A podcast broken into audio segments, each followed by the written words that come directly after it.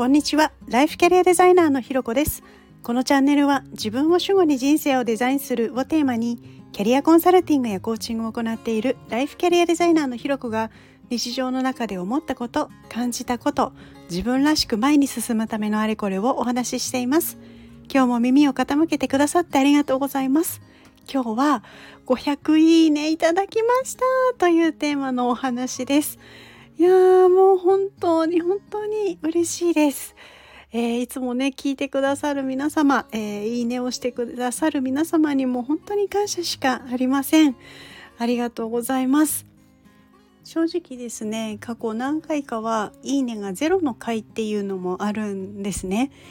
でそういうのをですね聞き返してみたんですね。そしたらあのとあることに気づきましてなんか何に気づいたかというとその「いいね」がゼロの回ってあのいつも以上になんかすごく自分本位だったりとかなんかすごく失礼な話なんですけど なんかこう義務感からかやっつけ感もとにかく取らなきゃみたいな こうなんかやっつけ感みたいなものがにじんでたりする回だなっていうことにあの気づかせていただきました。でそういう反省もですねこうリスナーさんがいてでいいねをしてくださる方がいてでいいねができない回があったりっていうところでいるからこそ分かることなので本当にこの指標っていうのかな本当いいねをしてくださるしてくださらないっていうあの皆さんの正直なその感想みたいなところがすごくすごくありがたいんですね。でもちろんそのねいいねがつかないってことに対して怖いなって思うこともあるしいいねがゼロかっていうふうなのをもちろんしょげたりもするんですけれどでもそれって本当にこうやっぱり良くなかったっていうことを教えていただいているものなので何が良くなかったのかっていうのが分かるのは次につながるこうより良くするためにはすごくすごく大事な学びになってくるんですね。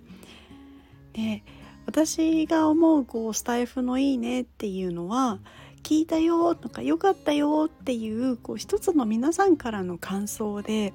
なんかそういう意味ではすごくあの双方向な感じがして好きな機能だったりします。だからやっぱりライブ配信とはまた違う双方向感というか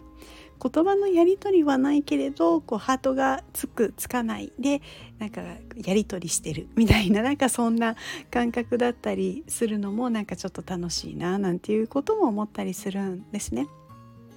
でねやっぱりこう皆さんの「いいね」っていうものがもう間違いなくあの次はどんな話がいいかなっていうのを考えたりあの構成をね考えたり録音したりっていうある意味、まあ、地味な作業っていうものにすごく彩りを与えてくださるんですよね。聞いてくれる方がいる「いいねを」待ってるいいねってつけたくなるような話を待ってくれてる方がいるんじゃないかみたいな風に思うとよし頑張ろうっていう風にエネルギーをくれるすごく源泉になっていたりします。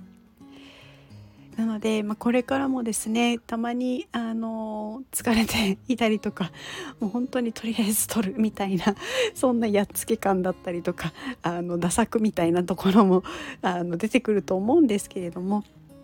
あのね、皆さんにとっての何かヒントになるような配信っていうものもこれからもっともっとできるように頑張っていこうっていうふうに思ってますのでどうぞ引き続き、えー、温かく見守って聞いていただけたら嬉しいです。よろしくお願いします。ということで今日はですね500いいねいただきましたというのをテーマにお話をさせていただきました。ここまで聞いてくださってありがとうございます。いいね、コメント、レター、フォローいただけるととっても励みになります。よろしくお願いします。それではまた次回お会いしましょう。